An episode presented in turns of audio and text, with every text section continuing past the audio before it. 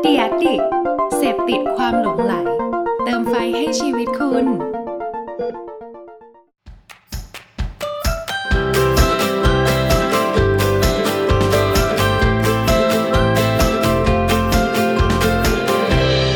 Hanky Biz Podcast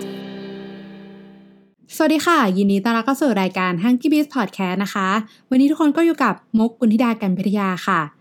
ก็หลังจากที่เราได้รับข่าวเกี่ยวกับเคสการติดเชื้อโควิด -19 ที่มาตรวจพบในประเทศไทยนะคะ ของทหารอียิปต์กับลูกสาวทูตจากแอฟริกา และคนที่อยู่ใกล้ชิดอีกกลุ่มหนึ่งนะคะ ที่ข่าวเพิ่งจะยืนยันออกมาว่ามีผู้ติดเชื้อเพิ่มขึ้นอีก11ราย เราอยากจะชวนทุกคนมาตั้งคำถาม what if กันค่ะ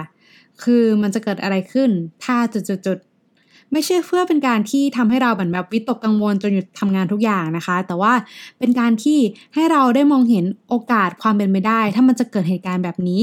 เราควรจะเตรียมรับมือกับมันยังไงบ้างต่างหากค่ะ แน่นอนว่าไม่ใช่แค่ว่าธุรกิจอาหารอย่างเดียวนะคะ ที่ได้รับผลกระทบ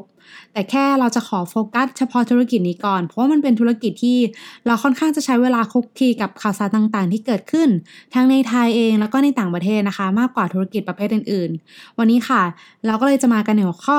ถ้าเกิดโควิด -19 ในไทยเนี่ยระบาดระลอก 2 แล้วเราต้องกลับมาชัดดาวอีกรอบ ธุรกิจอาหารจะเป็นยังไงต่อ ถ้าพร้อมแล้วก็ไปฟังกันเลยค่ะ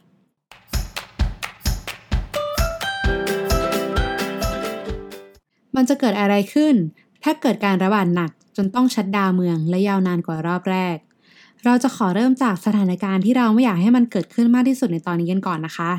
ทุกคนก็คงจะเห็นภาพจากประสบการณ์ที่เราได้ทำการล็อกดาวเมืองไปในการระบาดครั้งแรกแล้วใช่ไหมคะว่าสถานการณ์เนี่ยมันเราจะต้องปรับตัวไปเป็นยังไงบ้าง แต่รอบนี้นะคะ SME ร้านอาหารขนาดเล็กกลางไปจนถึงขนาดใหญ่ หรือว่าค้าแม่ค้าเองที่ขายของสดตามตลาดนั้นเนี่ย อาการเขาเหมือนคนที่เพิ่งออกจาก ICU นะคะ เพิ่งถอดเครื่องช่วยหายใจออกมาหมาดๆแล้วดันเกิดอาการติดเชื้ออย่างรุนแรงต่อในทันที เราต้องยอมรับเลยค่ะ ว่ารอบที่แล้วกว่าที่เราจะผ่านกันมาถึงตรงนี้ได้นะคะ เราช่วยกันมากจริง ๆ ทั้งผู้ค้า ลูกค้า บริษัท ร้านค้า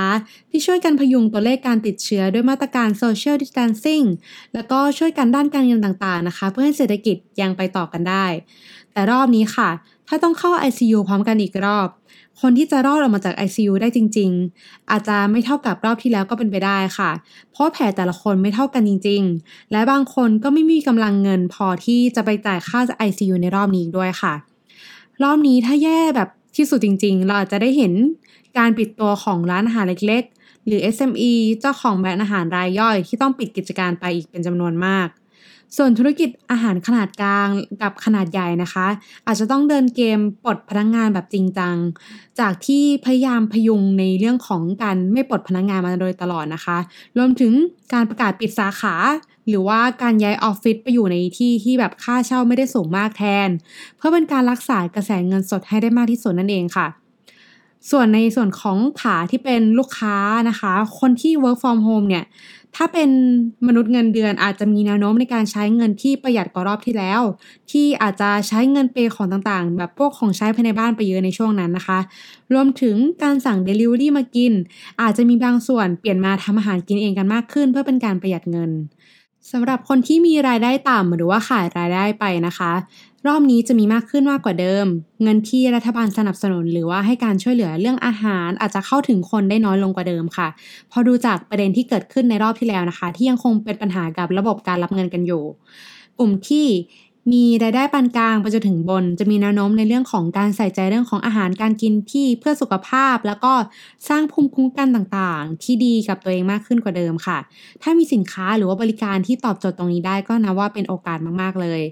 และถ้าจะให้ดีนะคะ คือถ้าธุรกิจเนี่ยใส่ใจในเรื่องของปัญหาในสังคม กับสิ่งแวดล้อมที่เกิดขึ้นด้วย ก็จะได้ใจกลุ่มลูกค้าแทบทุกกลุ่มไปแบบเต็มๆเลยค่ะ พอเรามามองเรื่องของตัว supply อาหารในไทยนะคะ ถ้าเทียบกับประเทศอื่นทั่วโลกแล้วไทยนะว่ายังโชคดีมากๆค่ะ ที่ทรัพยากรอาหารของเราน่าจะเพียงพอแน่ๆ แต่ปัญหาจากการตกงานจะทำให้คนมีเงินพอจะซื้ออาหาร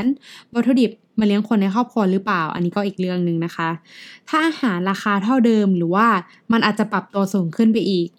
หลายๆร้านค่ะ ที่กำลังจะปรับ เพิ่มที่นั่งในร้านในช่วงนี้นะคะ เพราะสถานการณ์เริ่มกลับมาคงตัวหลังจาก ที่ผ่านไป 40 กว่าวัน เราคงจะแบบเออเตรียมขยายพื้นที่เพิ่ม รับลูกค้าเพิ่ม แต่ว่าถ้ามีการกลับมาระบาดซ้ำค่ะเราก็คงจะได้เห็นภาพจากรอบที่แล้วแล้วว่า มันจะกลับไปเป็นยังไงกันต่อนะคะ ก็คือเราอาจจะต้องลดจำนวนลงแล้วก็เลื่อนการที่เราจะขยายร้านไปก่อนนะคะ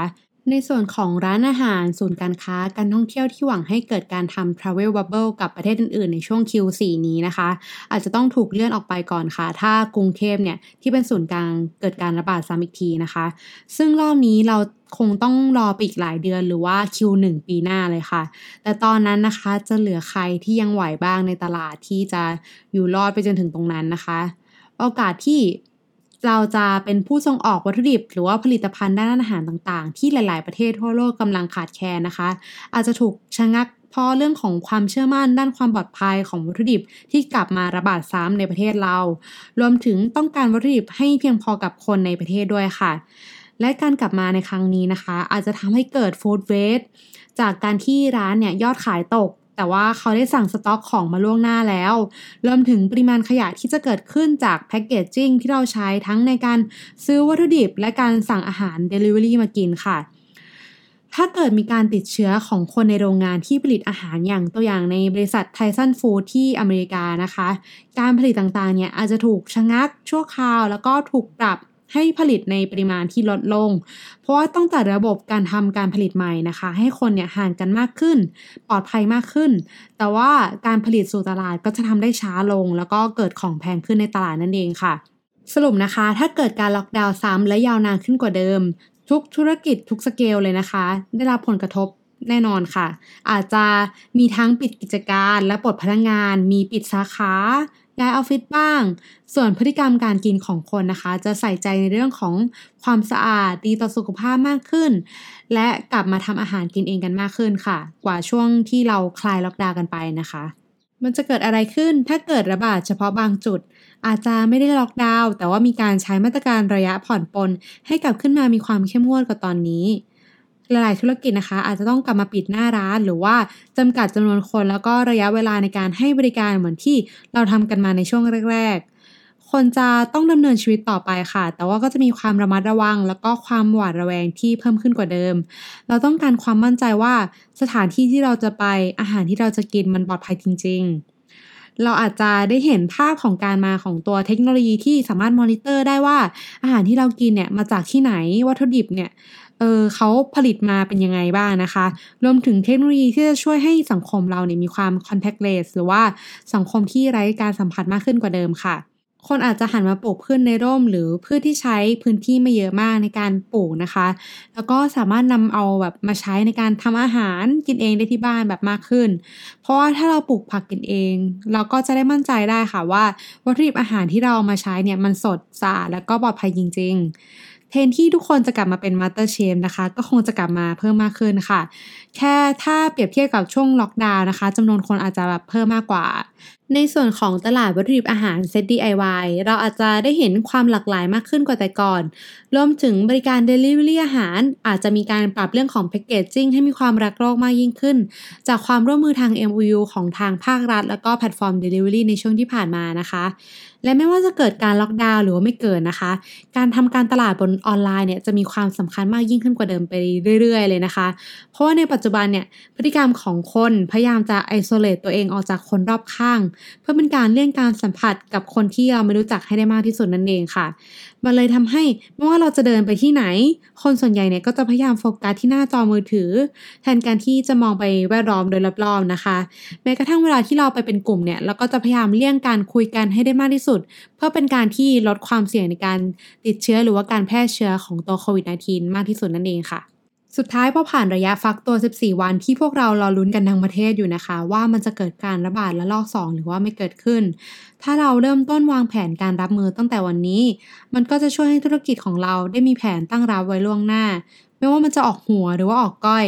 การเตรียมการไว้ก่อนย่อมดีกว่าการที่เราแพนิคไปเรื่อยๆ แล้วค่อยไปคิดหาทางออกตอนที่มันเกิดเรื่องขึ้นจริง ๆ ถ้าถึงตอนนั้นนะคะ เราอาจจะเจ็บหนักกว่าการที่เราไม่ได้วางแผนอะไรไว้เลยค่ะ ยังไงเราก็ยังคงมีความหวังกันอยู่นะคะ ทุกคนว่ามันจะไม่เกิดการระบาดซ้ำแต่ว่าถ้ามันเกิดขึ้นจริง ๆ พอถึงวันนั้นนะคะ เราก็จะได้มีแผนการคร่าวๆว่าเราควรจะรับมือกับมันยังไง